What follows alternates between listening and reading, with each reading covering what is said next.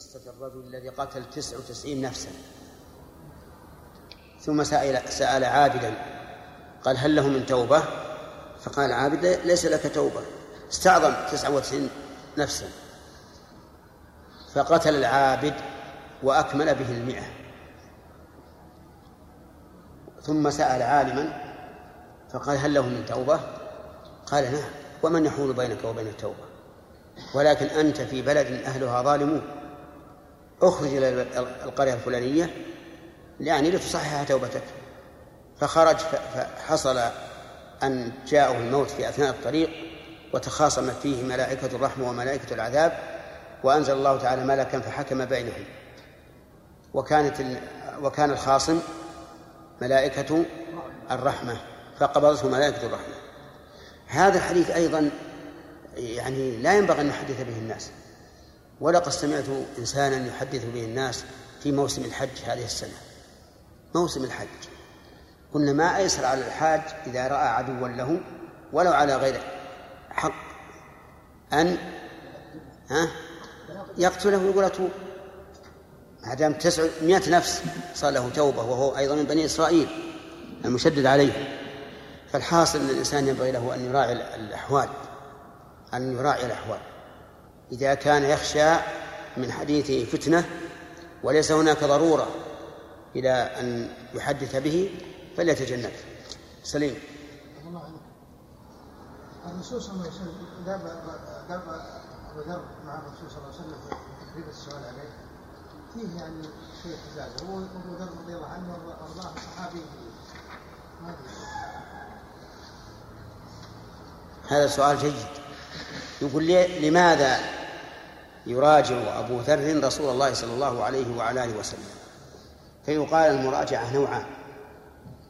مراجعة للمعارضة ومراجعة للتأكد واحتمال أسوأ الأحوال. فأي المراجعتين حصل من أبي ذر؟ الثاني قطعا. يتأكد ونظير ذلك أن الله تعالى بشر زكريا بولد. فقال له زكريا أن يكون لي ولد وقد بلغني الكبر وامرأتي عاقر فقال الله له كذلك الله يفعل ما يشاء ثم رد قال رب اجعل لي آية لأجل يتأكد ويطمئن. قال آيتك ألا تكلم الناس ثلاثة أيام إلا رمزا. هو يريد أن يتأكد حتى يذهب عنه.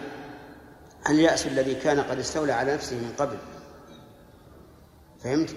إذن المعارضة نوعان. المراجعة نوعان. مراجعة ليش؟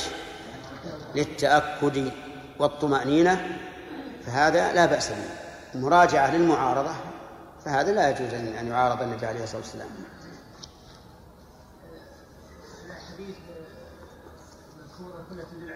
الله لا يستطيع دخل الجنة. ولكن في نصوص قرآنية أن من قتل مؤمنا متعمدا فجزاؤه جهنم كيف التوفيق بين النصين؟ أي نعم. الخوارج أخذوا بالثاني والمرجئة أخذوا بالأول. والصحيح الجمع بينهما. فيقال إن من قتل نفسا بغير حق فجاءه جهنم. هذا هذا هو استحقه. لكن هناك مانع يمنع من الخلود وهو التوحيد والإيمان. فيكون الله تعالى قد ذكر السبب ولكن المسبب قد يوجد له ما يمنعه فلا ينفذ السبب. كما لو قلنا القرابة سبب للميراث. وهل كل قريب يرث؟ الجواب لا. قد يكون فيه مانع من الموانع. يكون هو الأب ولكنه مخالف لولده في الدين. أو يكون رقيقا أو قاتلا أو ما أشبه ذلك. نعم. باب تحريم قتل. باب تحريم قتل الكافر بعد أن قال لا إله إلا الله. حدثنا قتيبة بن سعيد قال حدثنا ليث حاء وحدثنا محمد بن رمح واللفظ متقارب.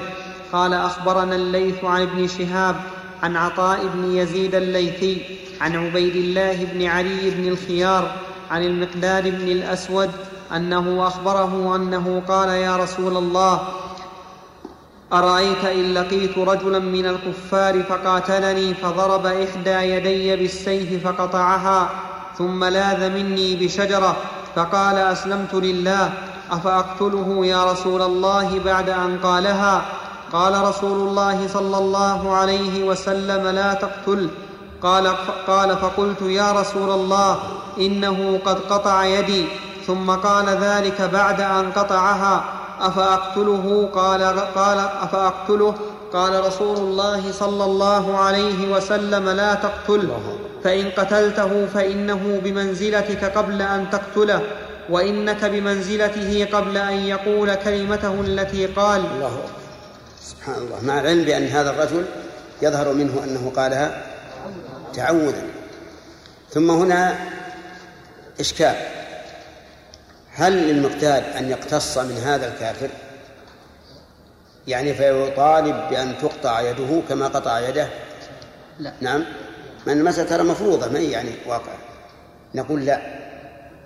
وذلك لأن فعل الكافر بالمسلمين وأموالهم حال الحرب غير غير مضمون. كما أن فعلنا معهم ليس بمضمون. فإذا أسلم أسلم على ما أسلف. نعم. حدثنا إسحاق بن إبراهيم وعبد بن حميد قال أخبرنا عبد الرزاق قال قال أخبرنا عبد الرزاق قال أخبرنا معمر حاء وحدثنا إسحاق بن وحدثنا إسحاق بن موسى الأنصاري قال حدثنا الوليد بن مسلم عن الأوزاعي حاء وحدثنا محمد بن رافع قال حدثنا عبد الرزاق قال أخبرنا ابن جريج جميعا عن الزهري بهذا الإسناد أما الأوزاعي وابن جريج ففي حديثهما قال أسلمت لله كما قال الليث في حديثه. وأما معمر ففي حديثه فلما أهويت لاقتله قال لا إله إلا الله وحدثني حرملة بن يحيى قال أخبرنا ابن وهب قال أخبرني يونس عن ابن شهاب قال حدثني عطاء بن يزيد الليثي ثم الجند ثم الجندعي أن عبيد الله بن عدي بن الخيار أخبره أن المقداد بن عمرو بن الأسود الكندي وكان حليفا لبني زهرة وكان ممن شهد بدرا مع رسول الله صلى الله عليه وسلم أنه قال يا رسول الله أرأيت إن لقيت رجلا من الكفار ثم ذكر بمثل حديث الليث.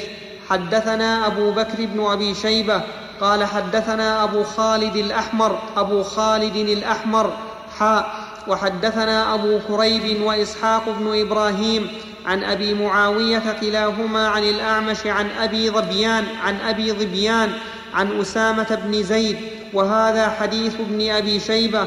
قال بعثنا رسول الله صلى الله عليه وسلم في سرية فصبحنا الحرقات من جهينة فأدركت رجلا فقال لا إله إلا الله فطعنته فوقع في نفسي من ذلك.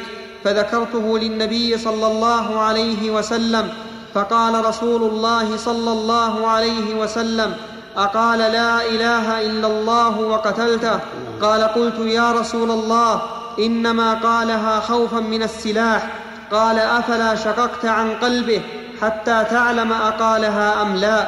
فما زال يكررها علي حتى تمنيت أني أسلمت يومئذ. قال فقال سعد وأنا والله لا أقتل مسلما حتى يقتله ذو البطين يعني أسامة.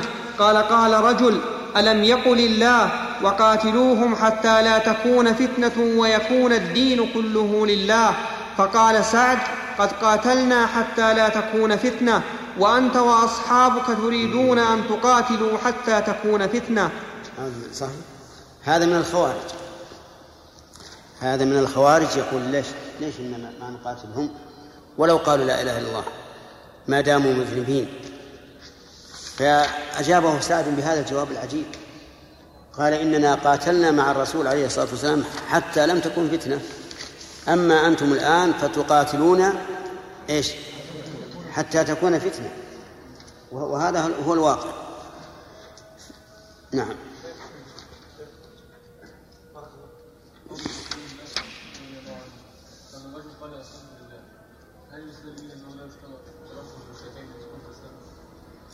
إي نعم. مثل ما لو قال حلفت. لو ما قال والله. لأن هذا هو معناه نعم. بارك الله فيك. إذا قال رجل لا إله إلا الله وقتله المسلم تشفيا هل يقتص منه؟ يعني غير تأويل. غير متأول. إي نعم.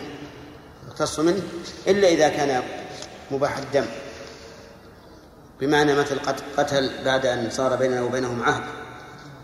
هذا يكون مهدر الدم نعم.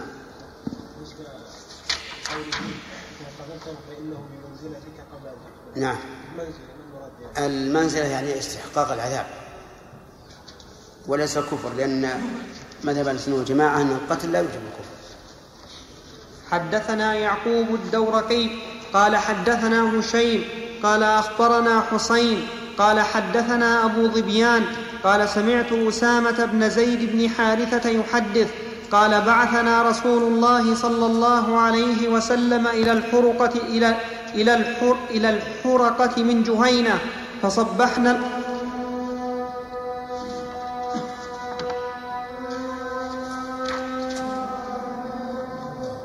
ولكن الظاهر ما هنا كراهة سوى الأفضل.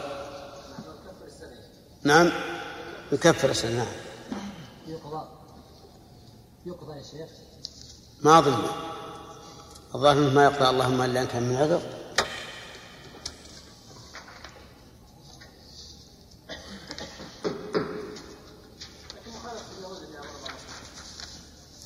اي الحديث فيه, فيه شيء من الضعف.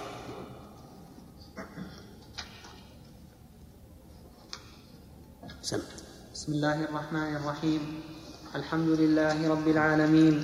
وصلى الله وسلم وبارك على عبده ورسوله نبينا محمد وعلى آله وصحبه أجمعين. قال الإمام مسلم رحمه الله تعالى في كتاب الإيمان في باب تحريم قتل الكافر بعد أن قال لا إله إلا الله. حدثنا يعقوب الدورقي قال حدثنا هشيم قال أخبرنا حسين قال حدثنا أبو ظبيان قال سمعت أسامة بن زيد قال سمعت أسامة بن زيد بن حارثة يحدث قال بعثنا رسول الله صلى الله عليه وسلم إلى الحرقة من جهينة فصبحنا القوم فهزمناهم ولحقت أنا ورجل من الأنصار رجلا منهم فلما غشيناه قال لا إله إلا الله فكف عنه الأنصاري وطعنته برمحي حتى قتلته. قال فلما قدمنا بلغ ذلك النبي صلى الله عليه وسلم فقال لي يا أسامة أقتلته بعدما قال لا إله إلا الله؟ قال قلت يا رسول الله إنما كان متعوذا. قال فقال أقتلته بعدما قال لا إله إلا الله؟ قال فما زال يكررها علي حتى تمنيت أني لم أكن أسلمت قبل ذلك اليوم. وإنما تمنى ذلك لأن الكافر إذا أسلم غفر له ما تقدم. لقول الله تعالى قل للذين كفروا إن ينتهوا يغفر لهم ما قد سلف وإن يعودوا فقد مضت سنة الأولين. فلهذا تمنى أن لا يكون أسلم من قبل حتى يسلم. حتى يسلم فيغفر له ما سبق. نعم. حدثنا أحمد بن الحسن بن خراش قال حدثنا عمرو بن عاصم قال حدثنا معتمر قال سمعت أبي يحدث أن خالدا الأثبج ابن أخي صفوان بن محرز حدث عن صفوان حدث عن صفوان بن محرز أنه حدث أن جندب بن عبد الله البجلي بعث إلى عسعس بن سلامة زمن فتنة ابن الزبير فقال اجمع لي نفرا من إخوانك حتى أحدثهم. فبعث رسولا إليهم فلما اجتمعوا جاء جندب وعليه برنس أصفر فقال تحدثوا بما كنتم تحدثون به حتى دار الحديث. فلما دار الحديث إليه حسر, حسر البرنس عن رأسه فقال إني أتيتكم ولا أريد أن أخبركم عن نبيكم. إن رسول الله صلى الله عليه وسلم بعث بعثا من المسلمين إلى قوم من المشركين وإنهم التقوا فكان رجل من المشركين إذا شاء أن يقصد إلى رجل من المسلمين قصد له فقتله وإن رجلا من المسلمين قصد غفلته. قال وكنا نحدث أنه أسامة بن زيد فلما رفع عليه السيف قال لا إله إلا الله فقتله. فجاء البشير إلى النبي صلى الله عليه وسلم فسأله فأخبره حتى أخبره خبر الرجل كيف صنع. فدعاه فسأله فقال لم قتلته؟ قال يا رسول الله أوجع في المسلمين وقتل فلانا وفلانا وسمى له نفرا وإني حملت عليه. فلما رأى السيف قال لا إله إلا الله. قال رسول الله صلى الله عليه وسلم أقتلته؟ قال نعم. قال فكيف تصنع بلا إله إلا الله؟ إذا جاءت يوم القيامة. قال يا رسول الله استغفر لي. قال وكيف تصنع بلا إله إلا الله إذا جاءت يوم القيامة؟ قال فجعل لا يزيده على أن يقول. كيف تصنع بلا إله إلا الله إذا جاءت يوم القيامة؟ هذا دليل على عظم هذا الفعل. وأن الرسول عليه الصلاة والسلام تأثر منه فجعل يكرر عليه قتلته بعد أن قال لا إله إلا الله وجعل يخوفه من عذاب يوم القيامة. يقول ما تصنع أو كيف تصنع بلا إله إلا الله إذا جاءت يوم القيامة؟ وهذا وهذا دليل على أنه يؤخذ بالظاهر في الدنيا ولا ننقب عما في القلوب. أما في الآخرة فالأمر بالعكس يؤخذ بما في القلوب ولا يؤخذ بما في الظاهر. لقول الله تبارك وتعالى إنه على رجعه لقادر يوم تبلى السرائر. ولقوله تعالى أفلا يعلم إذا بعثر ما في القبور وحصل ما في الصدور. وفي حديث جندب بن عبد الله البجلي دليل على أنه ينبغي للإنسان في الأمور الهامة أن يدعو الناس إلى الاجتماع ليحدثهم ويبين لهم. وفيه أيضا أن من آداب المجالس أن يتبادل الناس أطراف الحديث وأن لا يختص بالحديث رجل واحد. خلافا لما يفعله بعض الناس إذا جلس في المجلس تصدر المجلس وصار وجعل الكلمة له. وهذا خلاف الأدب مع الجلساء. ينبغي أن يتنازع الناس أطراف الحديث وكل يحدث بما عنده. وأراد عبد الله بن جندب رضي الله عنه جندب بن عبد الله أراد الرد على أولئك الخوارج الذين يقتلون المسلمين ويستبيحون دماءهم مع أن المسلمين يقولون لا إله إلا الله. لكن الخوارج من من ملتهم ونحلتهم أن فاعل الكبيرة كافر ولو قال لا إله إلا الله. نعم. نعم. كيف يا شيخ نرد هذه الشبهة بعض العوام إذا مات أحدهم وهو لا يصلي فنرفض الصلاة عليه صلاة أي صلاة الجنازة. فيقول يعني كيف أنتم بلا إله إلا الله إذا أتي بها يوم القيامة وكذا. وما شابه ذلك فقال الرجل قال لا إله إلا الله ولا تصلي. ولا وبعض الناس كذلك قال لا إله إلا الله ولم يصلي ومع ذلك. يحج يوم القيامة. يأتي والله عز وجل يدخل الجنة يوم القيامة. ما تنفع آخر يقول يقول ان الله عز وجل يخرج من النار ما قال لا إله إلا الله. فقط. كمل يعني قال كمل كمل. حرم على النار من قال لا إله إلا الله يبتغي بها وجه الله. يبتغي بها وجه الله. هذا القيد يجعله لا يترك الصلاة أبدا. أي إنسان يبتغي بلا إله إلا الله وجه الله لا يمكن أن يدع الصلاة. نعم. الحديث الأول ذكر فذكرت للنبي صلى الله عليه وسلم السابق بارك الله فيك لا لا لا يعاد. هذا ذكر قال في الحديث اللي الآن بلغ ذلك النبي صلى الله عليه وسلم نعم. ذكر السابق فذكرت للنبي صلى الله عليه وسلم أيوه طيب والذاك إذا ذكره فقد بلغ الرسول. يكون تفسيرا نعم. الشيخ يقول فلما دار حديث إليه حصل نعم. أتعرف البرنس اللي فيه غطاء للرأس متصل فيه غطاء للرأس. فكأنه حصره ليبين لهم اهتمامه بالأمر. كما فعل النبي صلى الله عليه وسلم في حديث أبي بكرة لما وصل إلى شهادة الزور كان متكئا فجلس. ومثل هذا هذا يحصل كثيرا حتى إلى وقتنا هذا. إذا أراد الإنسان أن يبين للناس أنه مهتم بالأمر ما وضع غترته ولا نزع مشلحه ولا قام على ركبتيه. المهم أنه يفعل فعلا يدل على الاهتمام بما أراد. نعم. حدث باب قول النبي صلى الله عليه وسلم من حمل علينا السلاح فليس منا.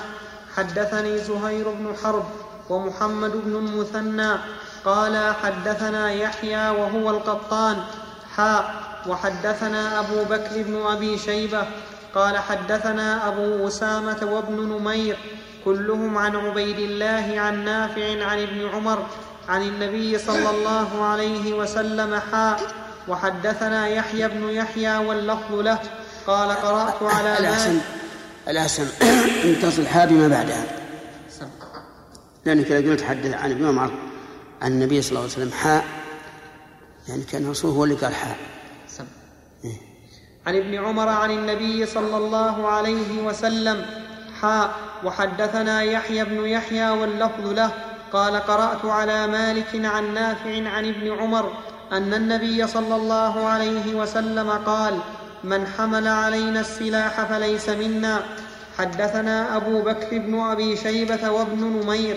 قال حدثنا مصعب وهو ابن المقدام. قال حدثنا عكرمة بن عمار عن إياس بن سلمة عن أبيه عن النبي صلى الله عليه وسلم قال من سل علينا السيف فليس منا. حدثنا أبو بكر بن أبي شيبة وعبد الله بن براد الأشعري. وأبو كريب قالوا حدثنا أبو أسامة عن بريد عن أبي بردة عن أبي موسى عن النبي صلى الله عليه وسلم قال من حمل علينا السلاح فليس منا. باب قول النبي صلى الله عليه وسلم من غشنا فليس منا. حدثنا قتيبة بن سعيد قال حدثنا يعقوب وهو ابن عبد الرحمن القاري. حاء وحدثنا أبو الأحوص محمد بن حيان. قال حدثنا ابن أبي حازم كلاهما عن سهيل بن أبي صالح عن أبيه عن أبي هريرة أن رسول الله صلى الله عليه وسلم قال من حمل علينا السلاح فليس منا ومن غشنا فليس منا. هذا فيه نفي. نفي الدخول في هذه الأمة بهذين السببين السبب الأول حمل السلاح والثاني الغش. أما حمل السلاح فلا شك أن الذي يحمل السلاح على شخص فإنه ليس بينه وبينه صلة لأن هذا أعظم ما يكون من العدوان. ولهذا قال النبي عليه الصلاة والسلام إذا التقى المسلمان بسيفيهما فالقاتل والمقتول في النار. قالوا يا رسول الله هذا القاتل. فما بال المقتول؟ قال لأنه كان حريصا على قتل صاحبه. فمن حمل السلاح علينا ليقاتلنا به أو ليقتلنا به فليس منا. ومن حمل السلاح لنا فهو منا. نعم. من حمل السلاح لنا فهو منا. ومن حمله علينا فليس فليس منا. لأن والعداوة والعداوة ظاهرة. أما الثانية من غش فليس منا والغش بمعنى الخديعة. فأي إنسان خدع أحدا من المسلمين فإنه ليس منه. بأي شيء. في البيع والشراء في الإجارة في النكاح في كل شيء. وسبب هذا الحديث أن النبي صلى الله عليه وسلم مر على صاحب طعام فأدخل يده فيه فإذا في أسفله ماء بلل فقال ما هذا يا صاحب الطعام؟ قال أصابته السماء يا رسول الله. قال فهل جعلته فوق حتى يراه الناس؟ ثم قال من غش فليس منا من غش فليس منا فهذا هو سبب الحديث. وبه يتبين أن الغش بمعنى الخديعة. وظاهر الحديث أنه لا فرق بين الغش في القليل والكثير. لعموم الحديث من غش؟ فإذا قال قائل وهل يستلزم هذا خروجه من الإسلام؟ لا في هذه المسألة ولا في حمل السلاح. قلنا أما حمل السلاح فإن حمله معتقدا استباحة دماء المسلمين مع مع إسلامهم وقولنا مع إسلامهم ليخرج بذلك من حمله على المسلمين متأولا فإنه أعني من حمله على المسلمين مع مع اعتقاده إسلامهم فإنه ليس منهم يكون كافرا لأنه استحل ما حرم بالنص والإجماع والضرورة من دين الإسلام.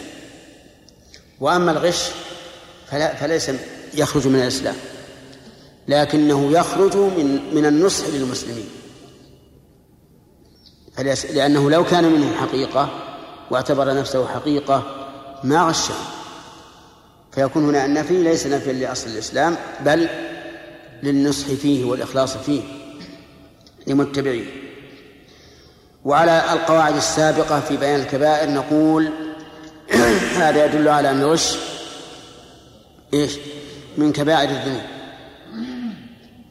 نعم شيخ شيخ إن حمل السلاح إذا كان مستحلا لنبه مع اعتقاد المسلمين انه مسلمون يصير كافر كذلك الغش لو استحل أموالهم.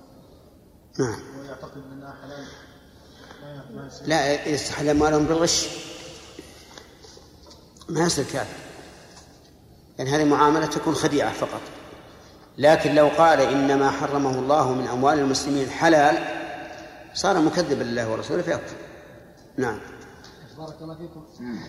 بعض الناس يأتي إلى مجالس الناس ويكون الوقت بين تفرق المجلس وجلوسه قليل جدا ربع ساعة وما أشبه ذلك. فربما استأثر بالمجلس يقول يفيد الناس بدل أن يتكلم في أحاديث سيتكلمون في غير وجودي بها وهي لا تنفع. يعني هو قصد موعظة هو. نعم. هذه موعظة قد ينظر الإنسان في لما تقتضيه الحال. ولكن يحسن أيضا مع ذلك أن يستأذن منه. أول ليكون أطيب لقلوبهم والثاني ليتقبلوا موعظته إن تعرف اللي جالس جالس ثم بدأ يعظ يكون ثقيلا على الناس. لكن لو قال إيذنوا لي بكلمات كان هذا أحسن وأطيب. عرفت؟ إذن الحال أو المقال بعض الناس يكون يعني آذن بالحال يعرفون هذا الرجل سوف يتكلم. كيف؟ إذن الحال أم المقال؟ هو سواء كان الإذن حال بالمقال أو كان بالحال بحيث يعلم أنهم يرغبون أن يتكلم. يعني بعض بعض مثلا الناس إذا جلس أحب الناس أن يتكلم. وصاروا ينصتون له ويتكلم ويسكتون عند كلامه. من حمل حمل السلاح؟ من هنا صيغة عموم نعم. يعني اي اي ايا كان من المسلمين اللي حمل السلاح ولو كان مازحا يعني. ما هو الظاهر. الظاهر ان هذا الجاب لكن مع ذلك نهى الرسول عليه الصلاة والسلام أن الإنسان يشير بالسلاح أو بالحديدة ولو كان مازحا لأنه ربما يطلقها الشيطان من يده. من حيث لا يشعر نعم. وحدثني يحيى بن أيوب وقتيبة وابن حجر جميعا عن إسماعيل بن جعفر. قال ابن أيوب حدثنا إسماعيل. قال أخبرني العلاء عن أبيه عن أبي هريرة أن رسول الله صلى الله عليه وسلم مر على صبرة على صبرة طعام فأدخل يده فيها فنالت أصابعه بللا فقال ما هذا يا صاحب الطعام؟ قال أصابته السماء يا رسول الله. قال أفلا جعلته فوق الطعام كي يراه الناس؟ من غش فليس مني. هذا هو سبق الكلام عليه. باب تحريم ضرب الخدود وشق الجيوب والدعاء بدعوى الجاهلية. حدثني يحيى بن يحيى. حدثنا عندنا. نعم. حدثنا يحيى بن يحيى. قال أخبرنا أبو معاوية. حاء وحدثنا أبو بكر بن أبي شيبة. قال حدثنا أبو معاوية ووكيع. حاء وحدثنا ابن نمير. قال حدثنا قال حدثنا أبي. جميعا عن الأعمش عن عبد الله بن مرة عن مسروق عن عبد الله قال قال رسول الله صلى الله عليه وسلم ليس منا من ضرب الخدود أو شق الجيوب أو دعا بدعوى الجاهلية هذا حديث يحيى. وأما ابن نمير وأبو بكر فقالا وشق ودعا بغير ألف. بغير ألف يريد ذلك الهمسة. أو دعا. دعوى الجاهلية. مسلم رحمه الله في صياغة الأسانيد عجيب جدا. يعني ذكره المتابعات في سياق واحد. ثم اختياره مثلا للفظ أحدهم. فيقول اللفظ له. أو إذا إذا وصل إليه قال حدثنا واصل السند. عجيب ينفع طالب العلم نفعا عظيما في معرفة المتابعات. وصياغة الأسانيد. وهو بهذا لا شك أنه يفوق البخاري رحمه الله. يعني البخاري لا يصنع هذا الصنيع.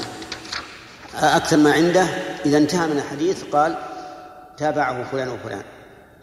مع أنه أحيانا يقول تابعه ولا يبين ما ما إلى من يرجع الضمير. أما هذا سبحان الله عجيب. يقول الرسول صلى الله عليه وسلم ليس منا من ضرب الخدود. ومعلوم أن الإنسان سوف يستفهم. هل المراد من ضرب خد ولده تأديبا له؟ أو من ضرب خد دابته؟ أم ماذا؟ نقول إن السياق يتعين معناه بالقرائن. القرينة قوله شق الجيوب ودعا بدعوى الجاهلية. وذلك أنهم في الجاهلية عند الحزن يضربون على خدودهم. يلطم الواحد خده جزعا من المصيبة. والرافضة في أيام عاشوراء يفعلون ما هو أشد. رأيناهم في صور الفيديو يضرب الإنسان رأسه بخنجر عظيم ويسيل الدم. شوفوا يسيل الدم على كل بدنه سبحان الله. لكن سمعت أن بعض علمائهم هذه السنة قال إن إن ولاية الفقيه تقتضي أن نعفيكم من هذا. نعم؟ والله الحمد لله على كل حال لكن عذابهم حب لنا لا يعني هم عذبوا أنفسهم بشيء لم يكلفهم الله به. و و و وصاروا في براءة الرسول عليه عليه الصلاة والسلام منهم مع أنهم يضربون هذا الضرب العظيم على شيء ليس حاضرا ليس حاضرا الآن تلك أمة قد خلت لها ما كسبت ولكم ما كسبتم. لكن هذا من تزيين الشيطان. أفمن زين له سوء عمله فراه حسنا لكن إذا صح ما قيل عن هذا العالم هذه السنة فقد أحسن إليهم. أحسن إليهم أن منعهم من هذا. نعم. آه، ليس منا من ضرب الخدود يعني تسخطا عند الحزن وشق الجيوب يعني يمسك الإنسان جيبه هكذا يشقه من شدة الحزن. وهذا ليس ليس خاصا بالجوب حتى لو شق غير الجيب. مشيرا إلى أنه في حزن شديد. أو دعا بدعوى جاهلية واللفظ الثاني ودعا بدعوى الجاهلية.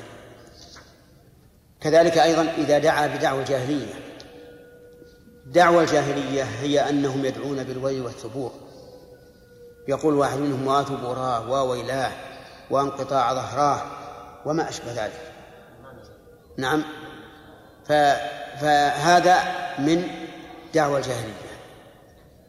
فما الذي يقابل عند فما الذي يقابل به الإنسان عند المصيبة إذا كان من الصابرين؟ يقابل الدعاء بالثبور بقول الله تعالى إنا لله وإنا إليه راجعون.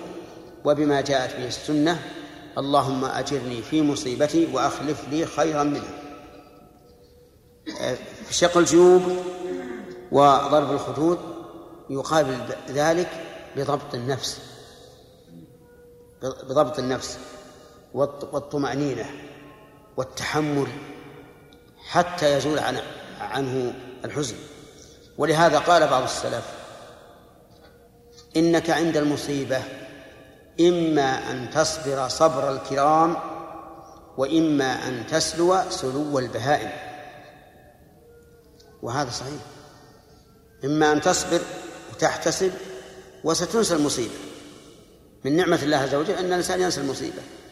وإما أن تسلو سلو البهائم. كيف سلو البهائم؟ البهيمة إذا فقدت ولدها قامت تطلبه وتصيح عليه. لكن إلى زمن قريب ثم تسلم ولا كأنها أصيبت بشيء. وهكذا الإنسان عند المصيبة إما أن يصبر صبر الكرام ويحتسب الأجر على الله عز وجل. ولهذا قال الرسول عليه الصلاة والسلام مرها فلتصبر ولتحتسب. ولاحظ أنه لابد من الاحتساب لأجل أن تنال الثواب لأن المصائب إذا قابلها الإنسان بالصبر دون احتساب الأجر صارت كفارة لذنوبه وإن احتسب وإن صبر مع احتساب الأجر صارت بالإضافة إلى كفارة الذنوب صارت أجرا وثوابا. لأنه يحتسب الأجر الله يعتقد في نفسه أن هذا الصبر سوف يثاب عليه. فيحسن الظن بالله فيعطيه الله عز وجل ما ظنه به. نعم.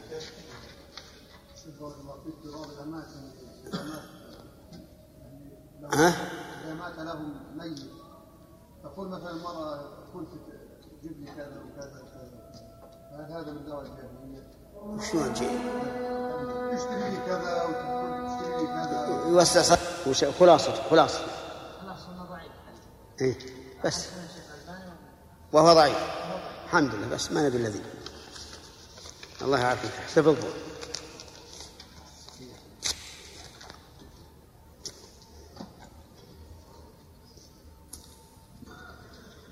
اللهم اغفر يا عبادك يوم عبادك يا رب العالمين.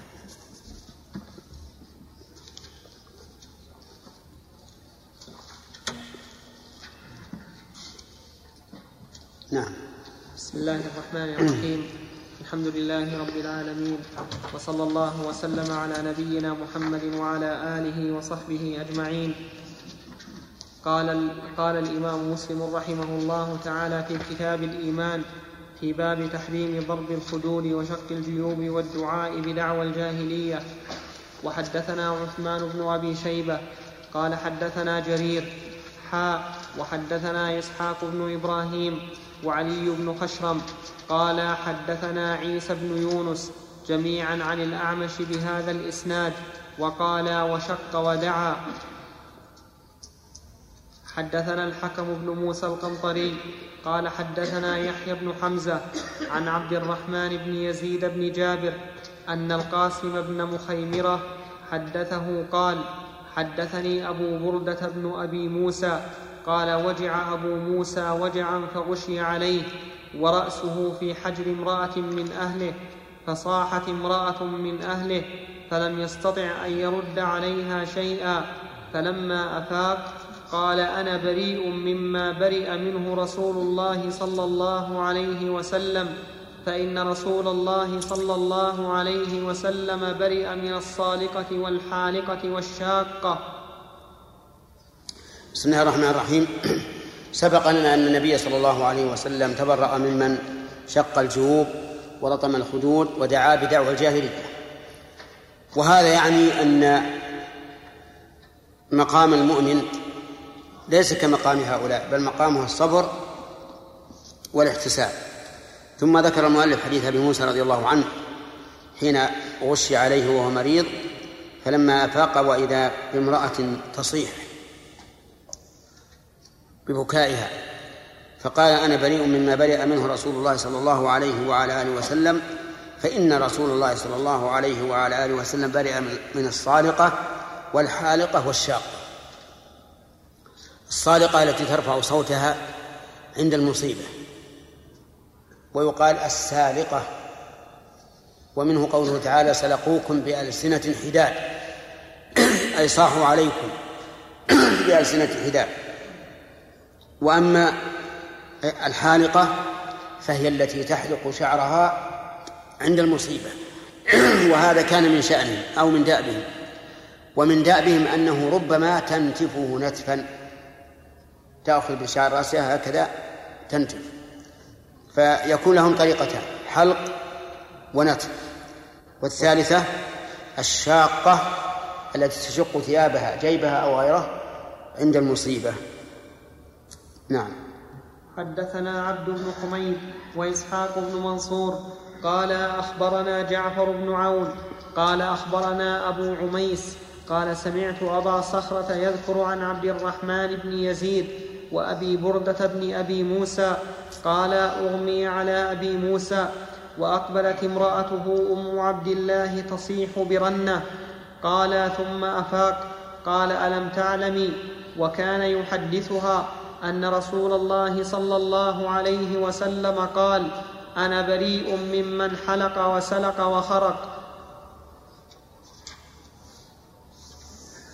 حدثنا عبد الله بن مطيع قال حدثنا هشيم عن حسين عن عياض الأشعري عن امرأة أبي موسى عن أبي موسى عن النبي صلى الله عليه وسلم حاء وحدثنيه حجاج بن الشاعر قال حدثنا عبد الصمد قال حدثني أبي قال حدثنا داود يعني ابن أبي هند قال حدثنا عاصم عن صفوان بن محرز عن أبي موسى عن النبي صلى الله عليه وسلم حاء وحدثني الحسن بن علي الحلواني.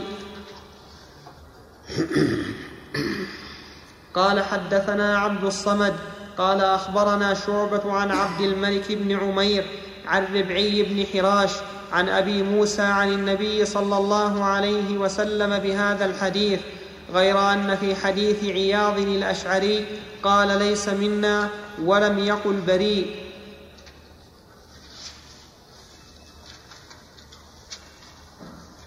باب بيان غلظ تحريم النميمة.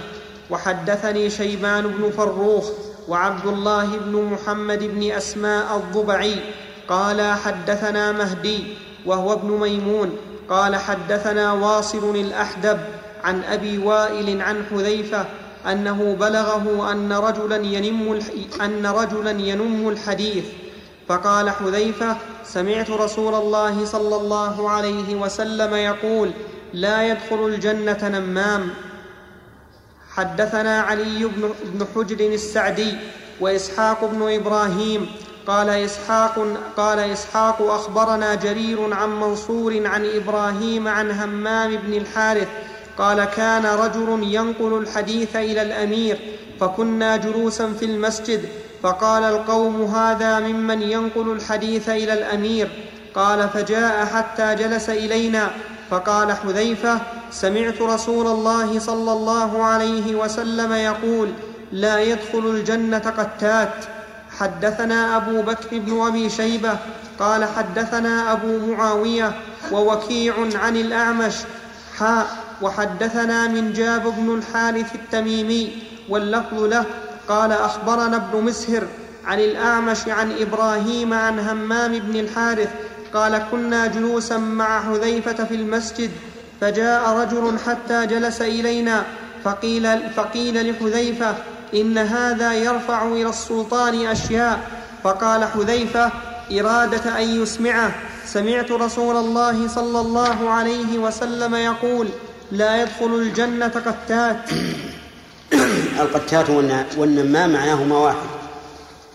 والنمام هو الذي ينم الحديث. أي ينقله. وفسره العلماء بأنه الذي ينقل حديث الناس بعضهم في بعض من قصد لقصد الإفساد بينهم. هذا هو النمام وقد قال الله تعالى ولا تطع كل حلاف مهين هماز مشاء بنميم. فلنا الآن نظران. النظر الأول في النمام فنقول إن النم من كبائر من كبائر الذنوب. لأن النبي صلى الله عليه وعلى آله وسلم نفى دخوله الجنة ففيه عقوبة خاصة.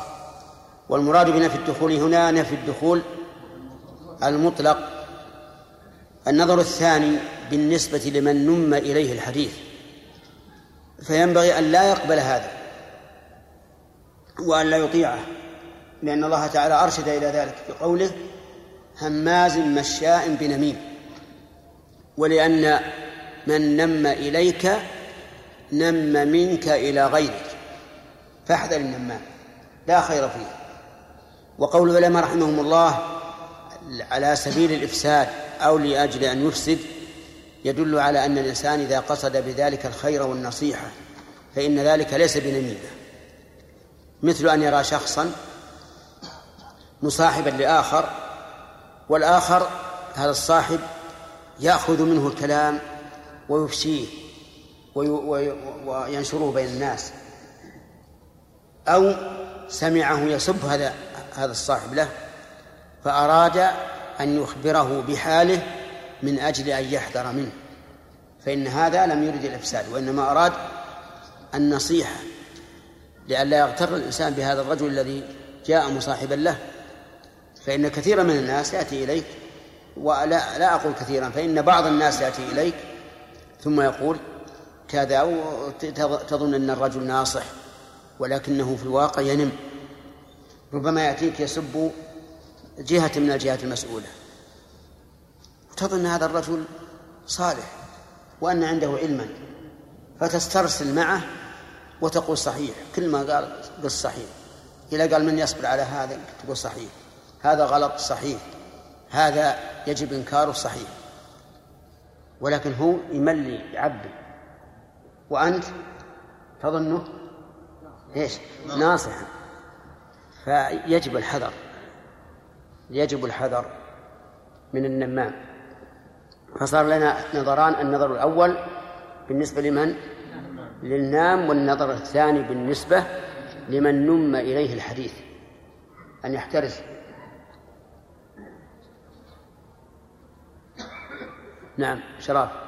بارك الله فيكم. أحيانا الإنسان يأتيه كما ذكرتم فيتكلم هذا الكلام ويغلب على ظنه أنه من هذا النوع. ولكن الذي يدري السرائر هو الله فما هو موقف الإنسان. ولكن إيش؟ الذي يعلم السرائر هو الله. نعم. قد يواجه الشخص فيقول نعم أنا لست هكذا. ثم الموقف الصحيح في هذا. الموقف الصحيح أنك لا تعطي من نفسك خصوصا في في زماننا هذا. احذر. وإجابة يا شيخ ينصح. شابه هذه إذا جاءك إنسان قد نسأل الله الهداية نعوذ بالله من الشر نعوذ بالله من الفتن وما أشبه ذلك. إذا غلب على ظني يا شيخ هذا من ينقل الحديث إذا جهة مسؤولة الإرسال أو لا تكلم معه. لا تنساب معه. فأنصح بنفسه. مسألة النصيحة هذا إذا تحققت. إذا تحققت أن الرجل هذا ينقل الأخبار الكاذبة للجهات المسؤولة فانصح. أما من ينقل الأخبار الصحيحة فلا فلا فلا يقال لا يقال فيه شيء. لا يقال فيه شيء لأن هذا مؤتمن. فإذا كان مؤتمنا فلا بد أن ينقل الأخبار الصحيحة. لا يزيد ولا ولا ينقص. لكن هنا أشياء قد يظن بعض الناس أنها لا بد أن تنقل فينقلها. ويرى بعض الناس أنها لا حاجة للنقل لأنها سهلة. ومما تجري على بين الناس في العادة. شيخ ما الفرق بين النمام والمتجسس؟ النمام ينقل الكلام والمتجسس يخبر الكلام. المتجسس يريد أن يطلع فقط والنمام ينقل. نعم. كيف نجمع بين هذه الأحاديث وبين قوله تعالى الله جار بسوء من القول إلا من ظلم. نعم. هذا المظلوم يشكو إلى يشكو الظالم إلى ولي الأمر. النمام بارك الله فيك ذكرنا لكم صورة. ذكرنا تعريفه عند العلماء وذكرنا صورة. يأتي إلى شخص يقول فلان يقول فيك كذا وفيك كذا وفيك كذا علشان يلقي العداوة بينهم. أيهما أشد الكذاب ولا النمام؟ النمام. يقول الشاعر لي حيلة في من ينم وليس في الكذاب حيلة. من كان يخلق ما يقول فحيلتي فيه قليلة. كذاب أشد. نعم. كذاب أشد. على قول الشاعر الكذاب أشد. لأن النمام يعني ينقل الكلام الواقع لكنه مفسد لا شك. وأما الكذاب فيأتي بك- بكلام من عنده. وقد يكون نماما وقد لا يكون نماما لكن في الغالب أن أثر النمام سيئة جدا. نعم. باب بيان عظم تحريم إسبال الإزار والمن بالعطية وتنفيق السلعة بالحلف وبيان الثلاثة الذين لا يكلمهم الله يوم القيامة ولا ينظر إليهم ولا يزكيهم ولهم عذاب أليم.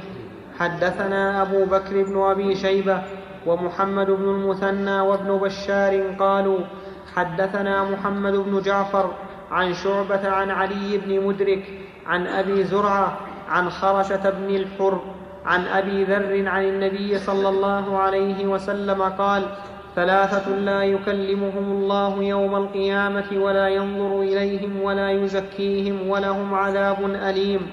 قال فقرأها رسول الله صلى الله عليه وسلم ثلاث, ثلاث, ثلاث مرار. قال أبو ذر خابوا وخسروا من هم يا رسول الله؟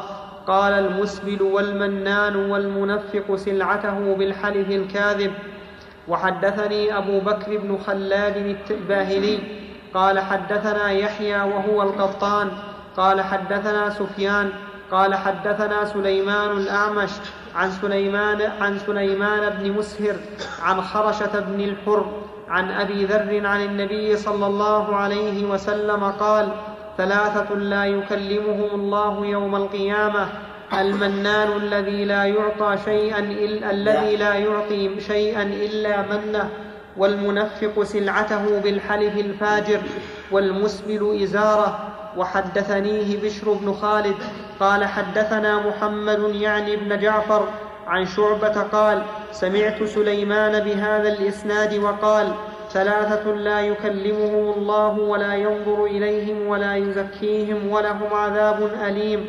وحدثنا أبو بكر بن أبي شيبة قال حدثنا وكيع وأبو هذا حديث أبي ذر رواه بلفظين لكن المعنى واحد. اللفظ الأول قال النبي صلى الله عليه وعلى آله وسلم ثلاثة لا يكلمهم الله يوم القيامة ولا يزك ولا ينظر إليهم ولا يزكيهم ولهم عذاب أليم. هذا من أساليب القول النبوي أن يأتي بالشيء مجملا ثم يأتي به مفصلا. وذلك من أجل أن يشتاق السامع ويتشوف إلى هذا المجمل الذي ألقي إليه. وكذلك أيضا يأتي بطريق الحصر ثلاثة وقد يكون غيرهم مثلهم لكن يأتي بطريق الحصر من أن لأن الحصر أضبط فالإنسان يتذكر دائما ثلاثة فيذكر اثنين ويغيب الثالث لكن لو ذكر الكلام مرسلا هكذا ربما ينسى بعض الشيء ولا يدركه. ففيه فائدتان.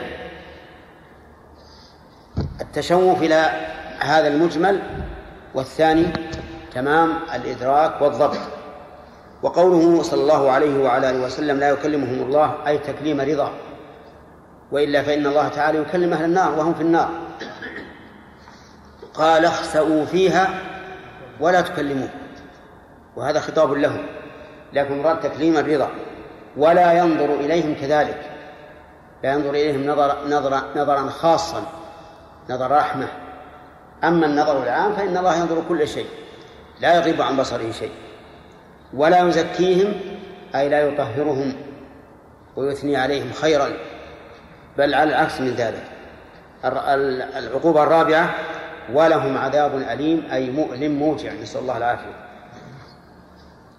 قرأها ثلاث مرات لزيادة التشويق إليها وبيانها. قال أبو ذر خابوا وخسروا. نعم يعني باءوا بالخيبة وهي الخذلان والخسارة. من هم يا رسول الله؟ قال المسبل والمنان والمنفق سلعته بالحلف الكاذب. المنفق سلعته بالحلف الكاذب. المسبل يعني مسبل ثوبه من قميص أو إزار هذا هذا هذا واحد. والحديث كما ترون مطلق لكنه يحمل على المقيد في حديث ابن عمر وغيره أنه أسبل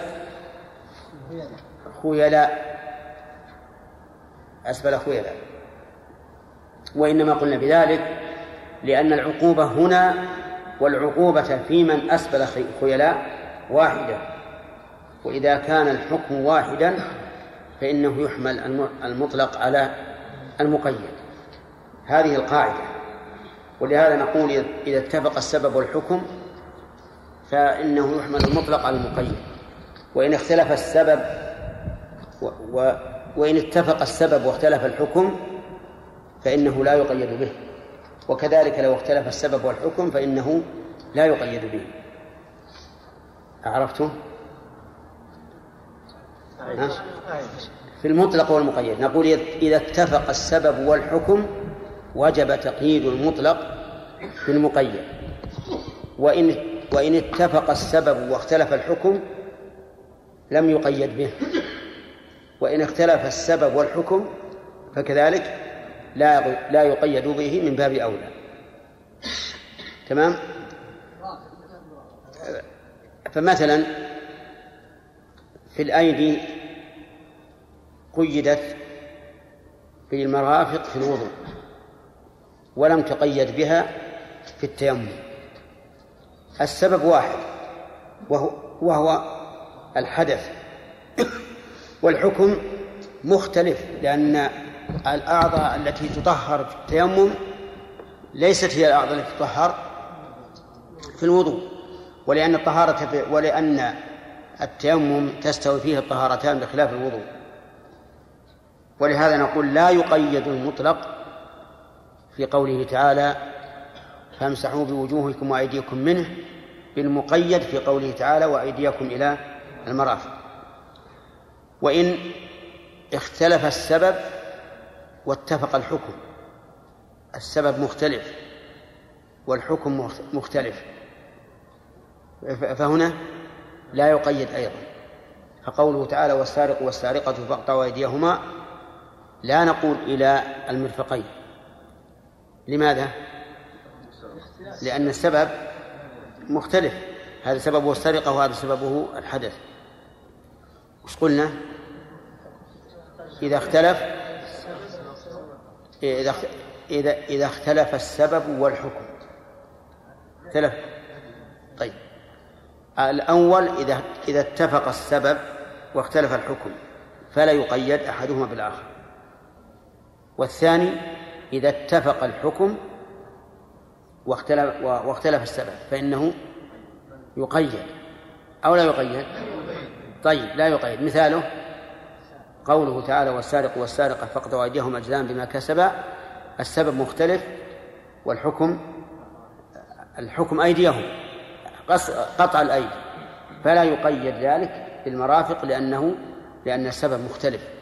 وكذلك الحكم في الواقع بالنسبة للسرقة حتى الحكم مختلف. هنا اتفق السبب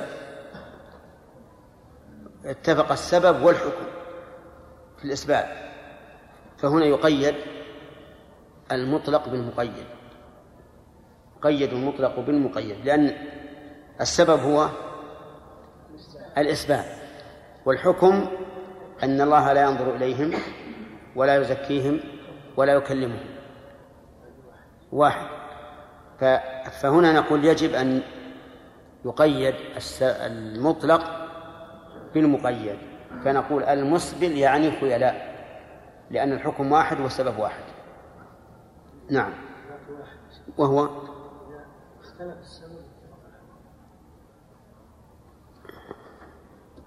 ما أظن هذا يكون. طيب.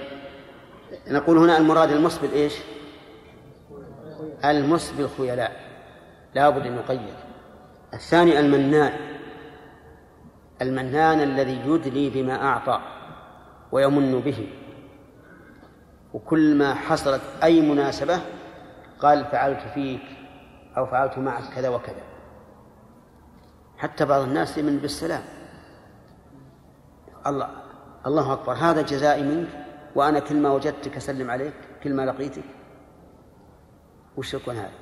هذا من الذين لا يكلمهم الله يوم القيامة ولا ينظر إليهم ولا يزكيهم ولا عذاب أليم والحديث هنا مطلق. وعلى هذا فلا يحمل على المن بالصدقة. لقوله تعالى يا أيها الذين آمنوا لا تنفقوا صدقاتكم بالمن والأذى. بل يقال المن بكل عطاء يستحق فاعله آه، هذا الوعيد. الثالث المنفق سلعته بالحلف الكاذب. المنفق يعني الزائد النفاق يعني الزيادة. ومنه قول الشاعر ولا نوافقه عليه. فنافق فالنفاق له نفاق. يعني له قبول كل يريده فنقول المنفق يعني الذي يطلب الزيادة زيادة الثمن بالحلف. فيقول مثلا عند عرض السلعة والله لقد اشتريتها بمائة وهو لم يشتريها إلا بتسعين.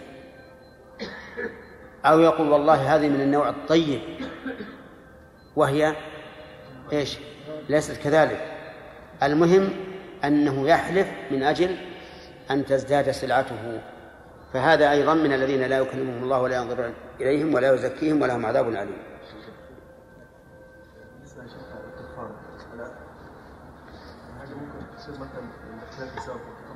كيف؟ نعم. نعم. إي نعم هذا من من اتفاق الحكم واختلاف السبب. ولا يقيد ما يقيد اذا يوجد يعني. وقيل وقيل والمشهور عند الحنابلة أنه يقيد لكن مو من أجل هذا. من أجل أن قول الرسول عليه عليه الصلاة والسلام أعتقها فإنها مؤمنة. وعلى هذا فتكون الأقسام أربعة. أن يختلف السبب والحكم وأن يتفقا وأن يتفقا في السبب وأن يتفقا في الحكم. المثال الأخير وش؟ نعم. المثال الأخير اللي قال الأخير. عتق الرقبة له أسباب متعددة وهو حكم واحد. نعم. التيمم التيمم والوضوء قلنا سببهما واحد هو الحدث وحكمهما يختلف. نعم. حكمهما يختلف بناء على المذهب على انه التيمم به لا لا. كل شيء على المذهب وعلى غير المذهب. أولا أن أن الطهارة في الوضوء تتعلق بجميع البدن في الحدث الأكبر وبأربعة أعضاء في الحدث الأكبر الأصغر. والتيمم تتعلق بعضوين فقط.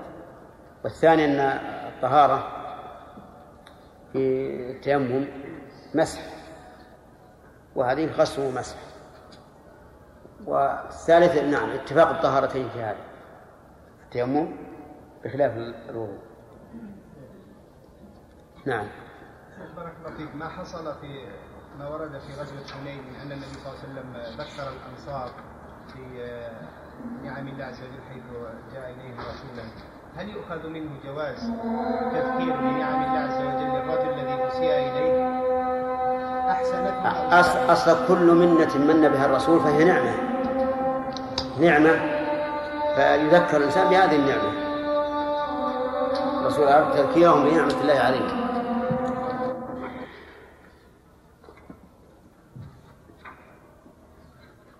كنا بصدد أن نتكلم عن المطلق والمقيد.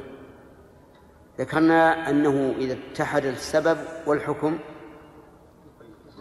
فإنه يقيد المطلق بالمقيد. وإذا اختلف السبب والحكم فإنه لا يقيد. وهذان واضحان وإذا اتفق السبب واختلف الحكم فالصواب أنه لا يقيد. لأن الاختلاف في أصل الحكم يجب أن يكون اختلافا في وصف الحكم. مثل غسل اليدين غسل اليدين في الوضوء ومسحهما ومسحهما في التيمم. فالسبب واحد وهو الحدث والحكم مختلف. ولهذا لم نقيد آه، اليدين في التيمم بما ذكر في الوضوء. وش باقي الرابع؟ إذا إذا اختلف السبب واتفق الحكم. مثل عتق الرقبة وردت في الظهار وردت في اليمين. فقال الله عز وجل نعم وردت في الظهار ووردت في كفارة القتل. فقال الله تعالى في كفارة القتل ومن قتل مؤمنا خطأ فتحرير رقبة مؤمنة ودية مسلمة إلى أهله وجاء في كفارة الظهار والذين يظاهرون نسائهم ثم يعودون لما قالوا فتحرير رقبة من قبل يتمسك. وكذلك جاء في كفارة اليمين إطعام عشر مساكين أو كسوتهم أو تحرير رقبة. فهل يقيد هذا هذا بهذا أو لا؟ هذا محل محل نظر. هذا محل نظر. لكن حديث معاذ بن الحكم رضي الله عنه حينما أتى بالجارية وسألها النبي صلى الله عليه وعلى آله وسلم أين الله؟ قالت في السماء. قال أعتقها فإنها مؤمنة. يشير إلى أنه لا يشرع عتق غير المؤمن. وهذا واضح لأن غير المؤمن قد يلحق بمن؟ بالكفار لكن لا سيما إذا كان مسبيا منهم كما لو سبي أحد من الكفار واسترقه المسلمون وبقي على كفره. فهذا إذا أعتقناه فيوشك أن يذهب إلى من؟ إلى أهله. يوشك أن يذهب إلى أهله. فيبقى على كفره. لكن إذا كان عندنا وهو مملوك فإنه ربما يؤدي ذلك إلى إسلامه نعم. بسم الله الرحمن الرحيم. الحمد لله رب العالمين. وصلى الله وسلم على نبينا محمد وعلى آله وصحبه أجمعين. قال الإمام مسلم رحمه الله تعالى في كتاب الإيمان في باب بيان غلظ تحريم إسبال إسبال الإزار. وحدثنا أبو بكر بن أبي شيبة قال حدثنا وكيع وأبو معاوية عن الأعمش عن أبي حازم عن أبي هريرة قال قال رسول الله صلى الله عليه وسلم ثلاثة لا يكلمهم الله يوم القيامة ولا يزكيهم. قال أبو معاوية ولا ينظر إليهم ولهم عذاب أليم. شيخ زان وملك كذاب وعائل مستكبر. نعم نسأل الله العافية. هذا أيضا فيه الوعيد الشديد على من اتصف بهذه الصفات. وهو كوعيد من جر ثوبه. خيلا يقول شيخ زاني وملك كذاب وعائل مستكبر. وهناك آخرون. الشيخ الزاني يدل على أن زناه كان لفساد طبعه لأنه ليس هناك شهوة قوية تجبره على أن يزني بخلاف الشاب. والزنا كله فاحشة لكنه يعظم إذا قلت دواعيه. ولهذا كان من دعته امرأة ذات منصب وجمال في محل لا يطلع عليه أحد وهو شاب فامتنع يكون من الذين يظلهم الله في ظله يوم لا ظل إلا ظله. الثاني ملك كذاب. الكذب كله سيء وكله حرام لكن وقوعه من الملك غريب لأن الإنسان قد يكذب لدفع شر عنه أو لجلب منفعة له والملك ليس بحاجة إلى ذلك غالبا. ليش تكذب؟ من تخشى؟ صرح وقل بما في قلبك ولا تخشى أحدا. الواحد من الرعية يمكن يخشى فيكذب لكن الملك ليس له من يحاسبه فمن يخشى؟ ولهذا كان كذب الملك أكبر من كذب غير الملك. الثالث عائل مستكبر. العائل المستكبر الفقير الذي عنده كبر. عندك مسكين حتى تتكبر على الناس. نعم. كما قال العامة شين وقواية عين. يعني هو عائل ما عنده ما عنده فلوس ويستكبر هذا لا ينظر الله إليه يوم القيامة ولا يكلمه ولا يزكيه وله عذاب أليم. لعدم وجود السبب لهذه الخصلة السيئة مما يدل على أن الرجل ذا ذو نفس خبيثة. ضد هؤلاء لا شك أنه أفضل. فالشيخ الزاني ضده الشاب العفيف. هذا أفضل من الشاب غير العفيف. كذلك أيضا الملك الكذاب الملك الصدوق. والثالث العالم المستكبر الغني المتواضع. ضده. نعم.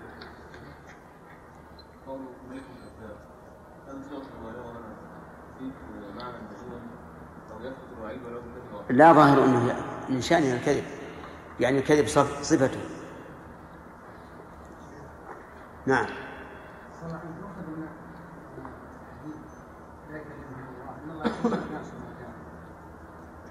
هذا تكريم رضا بارك الله فيك. لا يكلمه الله تكريم رضا. والله عز وجل يكلم الناس يوم القيامة. يخلو بعبده المؤمن كل مؤمن يخلو به الله عز وجل ويقرره بذنوبه. فيقول غفرت سترت عليك في الدنيا وأنا أغفرها لك اليوم.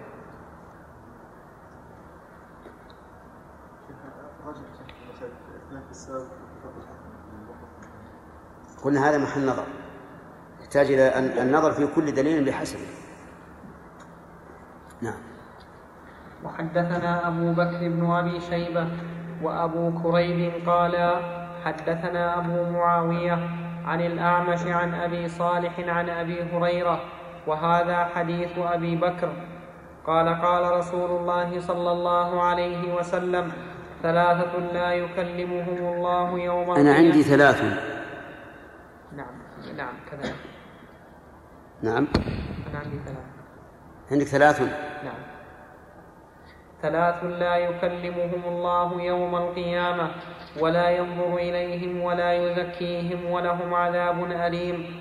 رجل على فضل ماء بالفلاة يمنعه من ابن السبيل ورجل بايع رجلا بسلعة بعد العصر فحلف له بالله لأخذها بكذا وكذا فصدقه وهو على غير ذلك. ورجل بايع إماما لا يبايعه إلا لدنيا فإن أعطاه منها وفى وإن لم يعطه منها لم يفي.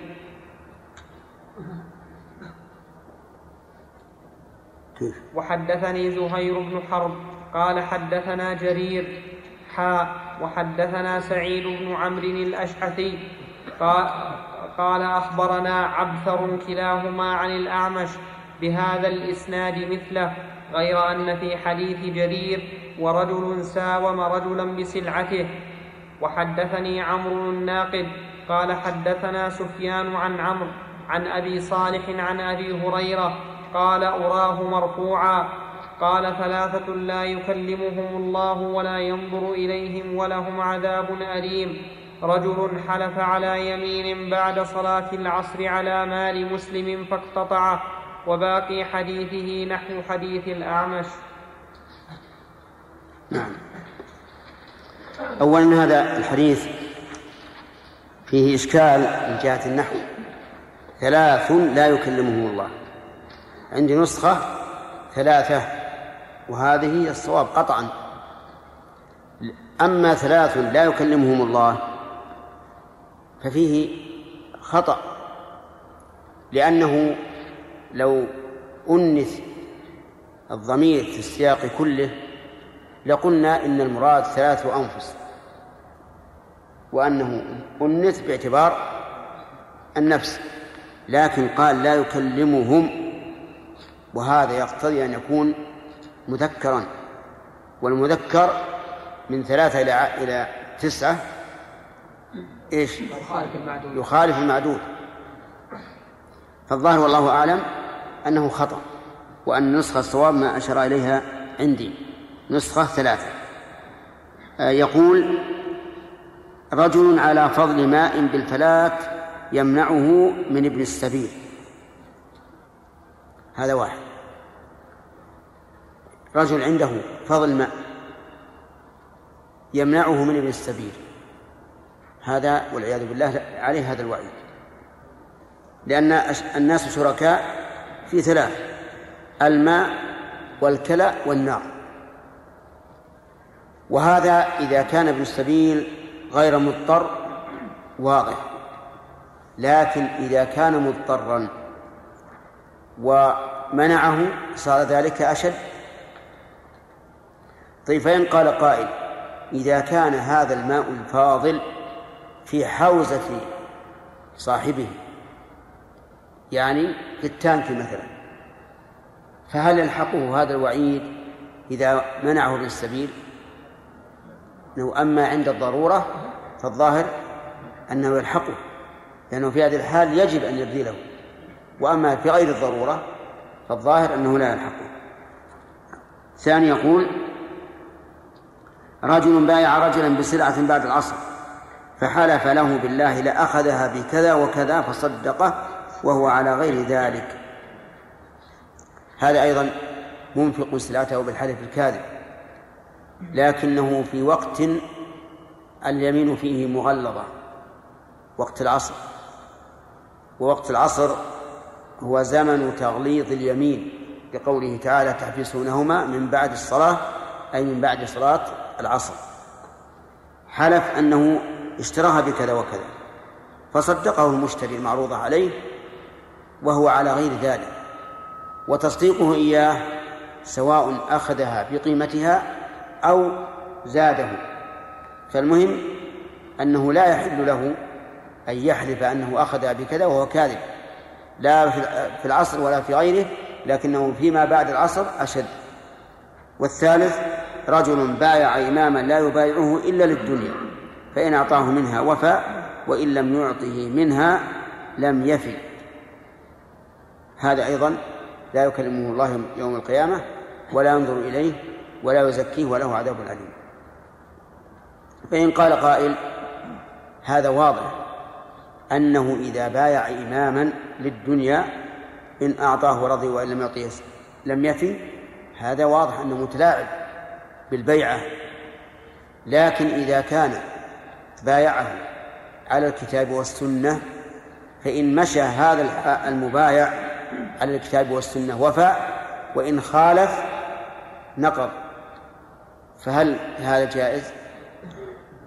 الجواب لولا أن النصوص جاءت بمنع الخروج على الأئمة لقلنا هذا جائز. لأنه اتفق معه على هذا العقد على كتاب الله وسنة رسوله صلى الله عليه وعلى آله وسلم ولكن جاءت النصوص بتحريم الخروج على الأئمة إلا إذا رأينا كفرا بواحا عندنا فيه من الله برهان. نعم. هذا اللي عندك؟ وش في شيء؟ أقول الحديث اللي ذكرته مثل اللفظ اللي عندك؟ أي نعم. نعم. باب إذا المشتري سأل البائع عن سعر السلعة يلزمه مخبره إذا قال بكم اشتريتها يلزم أن يخبره بالصدق. إذا قال بكم تبيعها فله أن يقدر ما شاء من الثمن. لكن إذا كان المشتري غريرا لا يعرف كالمرأة والصبي الذي لا يعرف وما أشبه ذلك فإنه لا يجوز له أن يزيده على السعر المعروف بين الناس. شيخ بارك الله فيك. ما وضح لي وجه كون اليمين تغلط بعد العصر. كيف؟ لم يتضح لي كون اليمين تغلط بعد صلاة العصر. ليش؟ من الآية ما وضح. لماذا؟ ما وجد من بعد الصلاة. الصلاة مطلق. لكن جاءت النصوص بارك الله فيك بأنها صلاة العصر. واحد. نعم. في إيش؟ أما إن كان حربيا كان حربيا. فإذا وقف عليك يقول أعطني ماء فأسقه من دمه عرفت؟ وإن كان ذميا فأعطه هذا هو الظاهر لأن عموم ابن السبيل يشمل هذا لأنه والذمي والمعاهد والمستأمن كلهم معصومون أخذنا ثلاث يا عبيد باب غلظ تحريم قتل الإنسان نفسه. وإن من وأن يا شيخ. باب. باب غلظ تحريم قتل الإنسان نفسه. وأن. وأن. نعم. وأن من قتل نفسه بشيء عذب به في النار وأنه لا يدخل الجنة إلا نفس مسلمة. حدثنا أبو بكر بن أبي شيبة وأبو سعيد الأشج قال حدثنا وكيع عن الأعمش عن أبي صالح عن أبي هريرة قال قال رسول الله صلى الله عليه وسلم من قتل نفسه بحديدة فحديدته في يده يتوجأ بها في بطنه في نار جهنم خالدا مخلدا فيها أبدا ومن شرب سما فقتل نفسه فهو يتحساه في نار جهنم خالدا مخلدا فيها أبدا ومن تردى من جبل فقتل نفسه فهو يتردى في نار جهنم خالدا مخلدا فيها أبدا. وحدثني زهير بن حرب قال حدثنا جرير حاء وحدثنا سعيد بن عمرو الأشعثي قال حدثنا عبثر حاء وحدثني يحيى بن حبيب الحارثي قال حدثنا خالد يعني ابن الحارث قال حدثنا شعبة كلهم بهذا الإسناد مثله وفي رواية شعبة عن سليمان قال سمعت قال سمعت ذكوان حدثنا يحيى بن يحيى قال أخبرنا معاوية, معاوية بن سلام بن أبي سلام الدمشقي عن يحيى بن أبي كثير أن أبا قلابة أخبره أن ثابت بن الضحاك أخبره أنه بايع رسول الله صلى الله عليه وسلم تحت الشجرة وأن رسول الله صلى الله عليه وسلم قال من حلف على يمين بملة غير الإسلام كاذبا فهو كما قال ومن قتل نفسه بشيء عذب به يوم القيامة وليس على رجل وليس على رجل نذر في شيء لا يملكه. حدثني أبو غسان يقول هذا الحديث الأول من قتل نفسه بحديدة فحديدته في يده يتوجه بها إلى آخر يؤخذ من هذا الحديث تحريم الانتحار وأن الإنسان لا يجوز أبدا أن يقتل نفسه بأي حال من الأحوال إلا في مقام الجهاد في سبيل الله. وسيأتي بيان ذلك ويؤخذ منه أن الله تعالى أرحم بالإنسان من نفسه ولهذا توعده بهذا الوعيد إن قتل نفسه لئلا لئلا يقتل نفسه. وقولنا إلا في الجهاد يعني بذلك إذا كان الإنسان إذا تسبب في قتل نفسه نفع الله به المسلمين وليس المراد اندفع شرهم. بل حصل إسلامه ففي هذه الحال يجوز استدلالا بقصة الغلام الذي قال للملك إن كنت تريد أن تقتلني فخذ سهما من كنانتي ثم قل باسم رب الغلام فإنك تقتلني. وطلب منه أن يجمع الناس فجمع الملك الناس وأخذ سهما من كنانته وقال باسم رب الغلام ثم ضربه بالسهم فقتله فمات. فقال الناس كلهم الرب رب الغلام. كان بالأول هذا الملك يقول أنا ربك. هذه منفعة عظيمة وأما ما يفعله الفدائيون اليوم فهو انتحار. انتحار لا يجوز. لأنهم لا لأن لأن الناس لا ينتفعون بهذا. غاية ما هنالك أن يقتل عشرة ويأتيه بدلهم مئة ولا فائدة. طيب. وفي هذا الحديث دليل على أن من قتل نفسه فهو خالد مخلد في نار جهنم أبدا. ولم ترد كلمة أبدا في من قتل مؤمنا متعمدا. فهل قاتل نفسه أشد من قاتل غيره؟ أم ماذا؟ نقول نعم. قاتل نفسه أشد من قاتل من قتل غيره. لوجهين. الوجه الأول أن من قتل غيره معه فسحة للتوبة لأنه ما مات وهو يقتل غيره. وأما من قتل نفسه فمات حين قتل نفسه. وقد قال النبي عليه الصلاة والسلام لا يزني الزاني حين يزني وهو مؤمن. فكيف بالقاتل؟ فهو حين قتله قد انسلخ الإيمان من قلبه والعياذ بالله فمات على الكفر. هذه من جهة. من جهة أخرى أن قاتل غيره قد يكون الحامل له على القتل عداوة بينه وبين ذلك الغير.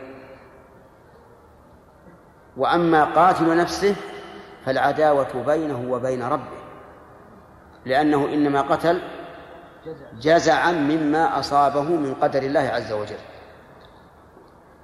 وقد يكون من جزعا مما أصابه من بني آدم لكن حتى ما أصابه من بني آدم لا يتخلص منهم بالقتل. فلهذا جاء التأكيد بالتعبيد في من قتل نفسه.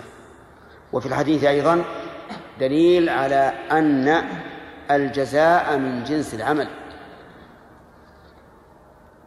واضح؟ الجزاء من جنس العمل؟ ليش؟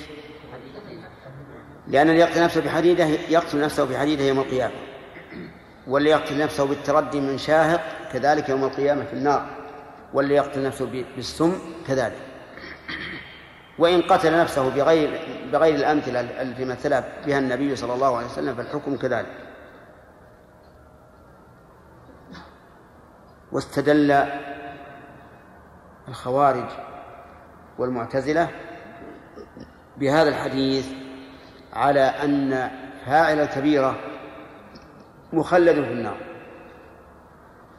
ولكن استدلالهم فيه نظر لأن هذا فرد معين من أفراد الكبائر وبقية الكبائر داخلة في قوله تعالى إن الله لا يغفر أن يشرك به ويغفر ما دون ذلك لمن يشاء. فإن قال قائل إذا قدر أن هذا الذي قتل نفسه أدرك وعولج وبقي وتاب فما الحكم؟ يتوب الله عليه ها؟ يتوب الله عليه لأنه ما من ذنب يتوب منه العبد إلا تاب الله عليه قل يا عبادي الذين أسرفوا على أنفسهم لا تقنطوا من رحمة الله إن الله يغفر الذنوب جميعا أما الحديث الثاني الذي من حلف على يمين بملة غير الإسلام كاذبا فهو كما قال نعم حلف بيمين بملة غير الإسلام كيف هذا؟ قول حلف على يمين المراد باليمين هنا المحلوف عليه لا المحلوف به. يعني عندنا محلوف عليه ومحلوف به. وحلف الحلف يمين والمحلوف به المقسم به. والمحلوف عليه المقسم عليه وهذا هو المراد هنا. يعني من حلف على شيء بملة غير الإسلام بأن قال هو يهودي إن فعل كذا.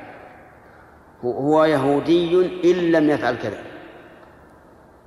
إن كان كاذبا فهو كما قال لأنه أقر على نفسه والعياذ بالله. إذن عليه أن يتوب عليه أن يتوب. وظاهر الحديث أن عليه أن يجدد إسلامه لأن الرسول قال هو كما قال فعليه أن يجدد إسلامه. فإذا قال هو يهودي لم يفعل كذا وثبت أنه فعله صار يهوديا. فعليه أن يتوب. ولكن قد يقال إن هذا الحديث يدل على أن مثل هذه الصيغة تكون تكون يمينا ولا تكون تعليقا محضا. وإذا كانت يمينا كان مراد من قالها إيش؟ التأكيد. التأكيد. سواء أراد التصديق أو التكذيب أو الحث أو المنع فهذا تأكيد. ويمكن أن يستدل بهذا الحديث على أن مثل هذه الصيغة تسمى يمينا فيكون فيه دليل على ما ذهب إليه الشيخ الإسلام ابن تيمية رحمه الله من أن التعليق بالطلاق قد يكون يمينا خلافا للجمهور. يعني الآن مثل قال الإنسان لزوجته إن فعلت كذا فأنت طالق. أو قال لصاحبه إن زرتك اليوم فامرأتي طالق. جمهور العلماء ومنهم الأئمة الأربعة يقولون إن فعل فالمرأة طالق. ولا في حل إلا الطلاق. واختار شيخ الإسلام رحمه الله أنه على حسب نيته. إن نوى بذلك التعليق المحض فالمرأة تطلق. وإن نوى بذلك التوكيد فالمرأة لا تطلق. وقوله أقرب إلى الصواب. لكن مع الأسف أن الناس الآن تتايعوا في هذا الأمر. وصار الإنسان يحلف بالطلاق على أدنى سبب. ولو أننا سلكنا السياسة العمرية لماذا ماذا فعلنا؟ لأمضيناه عليهم وقلنا امرأتك طالق وليتنا نفعل ذلك. لأن الناس الآن البدء البادية والحاضرة كان بالأول لا يفعلها إلا البادية وهي في الحاضرة قليلة. لكن الآن صارت في البادية والحاضرة. أبدا لا يصب فنجان شاهي. قال والله خلصت ما بي. قال عليها الطلاق أنت اشرب فنجان شاهي. تحلف بالطلاق على أنه يشربه هذا غلط. ولهذا ينبغي لطلبة العلم أن ينهوا الناس عن هذا ويقول اتقوا الله. جمهور أئمة الأمة وعلماء الأمة يرون أن هذا طلاق. أنت الآن إذا كان هذا هو الطلاق الثلاث فأنت الآن تجامع زوجتك على أنها أجنبية منك جماع زنا. ونخوف الناس من هذا التلاعب. نعم؟ ولو تجاسرنا وأخذنا بالسياسة العمرية وقلنا خلاص المرأة طالق لكان هذا جيدا. لكن مشكلة الآن أنك تذهب أنك لو قلت هذا القول ماذا يصنع؟ يقول خلاص صفنا على اليسار. يدور غيره يروح يدور غيره. ثم يأتي إنسان طالب علم ما يعرف الخمطة